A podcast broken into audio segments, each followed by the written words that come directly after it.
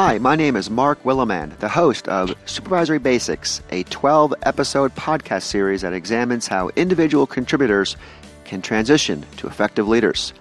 This podcast series is based on the popular Supervisory Basics training program from Impact Achievement Group, a training and performance management consulting company. The Supervisory Basics training program consists of 12 individual yet linked two hour training modules delivered in leader led or e learning formats.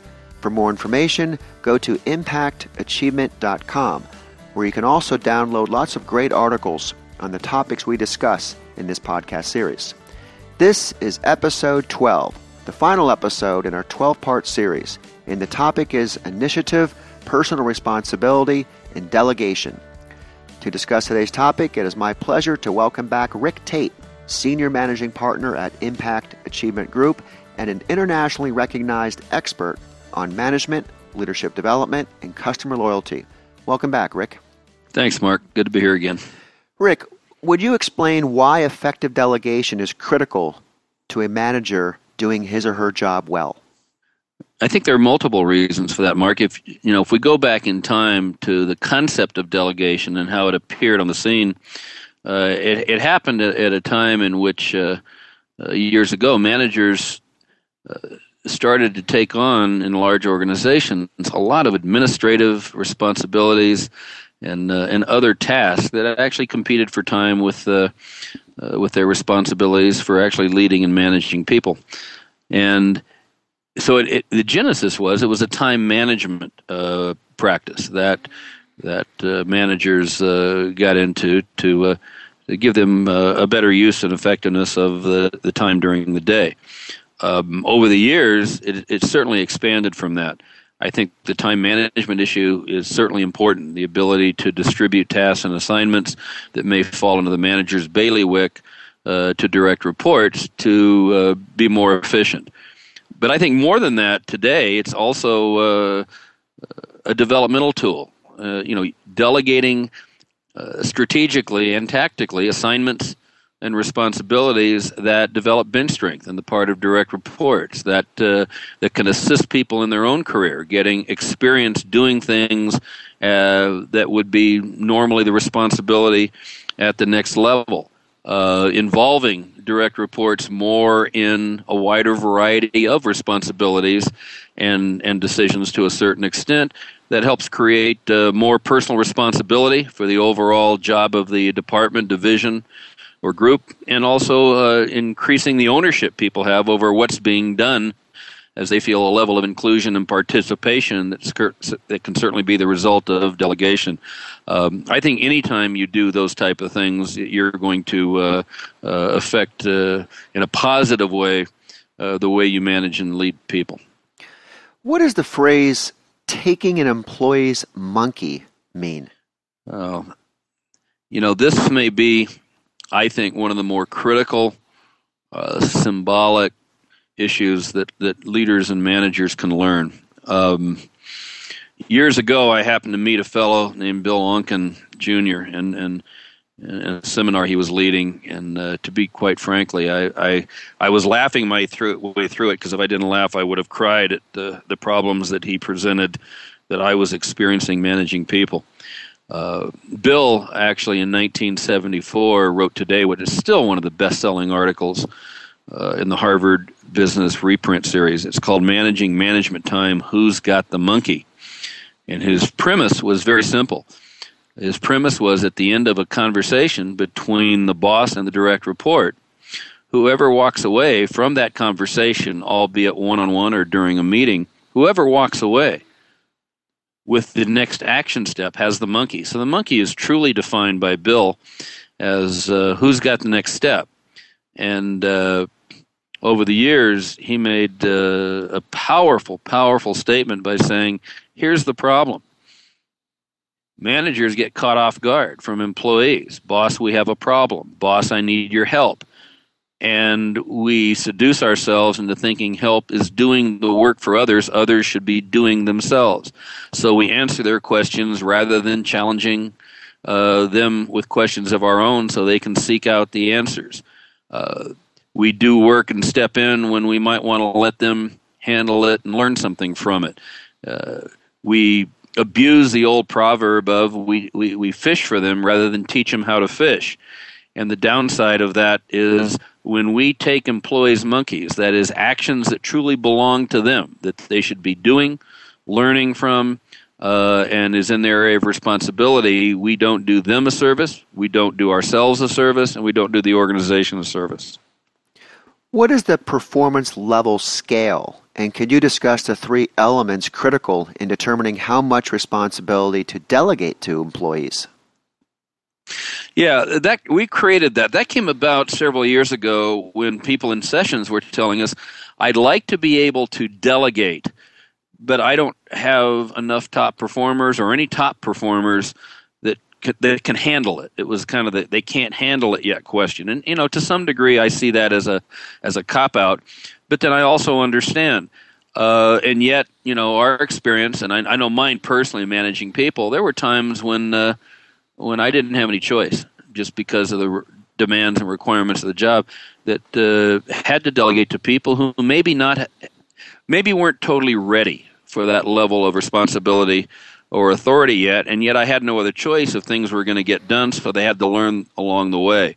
Uh, we just created the performance level scale to talk about, you know, at what what type of delegation can I use with people who might not have the total skill sets yet uh, that would allow them to run with the ball. And uh, the performance levels were, uh, were uh, scales were simply this, and that is.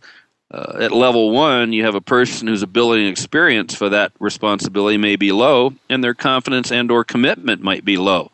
And under those circumstances, I can delegate, but the delegation is really uh, let them have the ball, but they have to advise then act. So before they act, they have to bring me into the loop so I can respond back to make sure we're going in the right direction. At level two, that's that's the individual employee who has a moderate amount of ability and experience, confidence and or commitment for this task that I'm delegating. And then we just turn it around. They act and then advise. So we set the parameters of effective delegation, what needs to be done, the check-in points, they're allowed to act, but they have to advise immediately so we can do course correction if necessary. And the manager can be confident that they're in the loop and nothing will be caught by surprise. And then you have what is typically the normal delegation routine, and that is the person that can handle it, is ready for it, and uh, and actually wants wants to t- tackle that assignment. And uh, and the type of delegation for level three is act, act on your own, uh, run with the ball. You have the autonomy and keep me in the loop now and then and and take the initiative that you will decide when I need to be in the loop and we move forward in that area. So that gives me, you know, a little bit more variety in that I can delegate uh, effectively under a wider variety of situations than just having to delegate to people who are, let's say, the superstars. Sure. So, what tasks should a manager never delegate, and which ones are okay to delegate? Um, the never delegate kind of falls into the, the purview of the manager and given the nature of the of, of the job itself. But generally speaking, what do we advise staying away from? There in, in every person's jobs there are critical personal job responsibilities that at the end of the day shouldn't be delegated. The things that that that are really going to be the high leverage points for consequences uh, that, that that I have to endure should it not be uh, correct. And so those critical personal job runs, responsibilities that usually have to do with certain decisions and things like that, I, I might want to keep to myself. Also, we advise if you're going to delegate, don't make a habit of delegating only unpleasant duties or tasks that you, the manager or supervisor, don't like doing. Then, if you do that, you'll just get the perception of dumping. and uh, I think that'll hurt the relationship. And then the other one we we say don't delegate are other workers' duties who aren't performing their job well to the good workers who do it.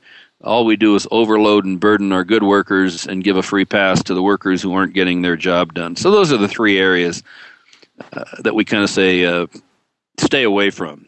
Contrasted to that, what are some things that uh, make make sense delegating? Uh, routine tasks and assignments that cripple your time. when those can be effectively delegated to other people without imposing a burden on them not getting their job done. It allows them to learn a little bit, and even if even if it's not a learning thing, it allows us to to leverage and, and more strategically deal with, with management time. Second area is tasks and assignments that help develop the direct reports and allow them to move up in the organization. Things that uh, direct reports could learn from, find challenging, uh, make them more career competitive for job assignments that they uh, uh that they want to have. Um, those things I think uh, can be effectively used uh, for those for those direct reports that that whose performance earned the right for for moving up in the organization. And then the third one is and and this one's often underlooked, but uh, but it's I think it works really well when I've seen it. Tasks and assignments that will provide the manager or supervisor with more cross training of direct reports. Um, the, the the more I can delegate work, and therefore have everybody on my staff be somewhat capable and competent of a wider variety of issues that come our way, the more I can deal with people being absent one day on vacation issues. I'll, I'll, I'll just have a lot more coverage in the, in the in the different areas than just people who only know the things in their specific job area. Sure. Regarding work assignments, what does being equitable in the assigning of additional work or responsibilities mean? And what are the usual traps managers find themselves falling into when assigning more work to employees? in our mind, Mark, equitable has to do with with just fairness and common sense. Um, so let me talk about a temptation here. Oh, and I in interviews with managers over the years, there's a couple temptations that I think cause cause difficulties.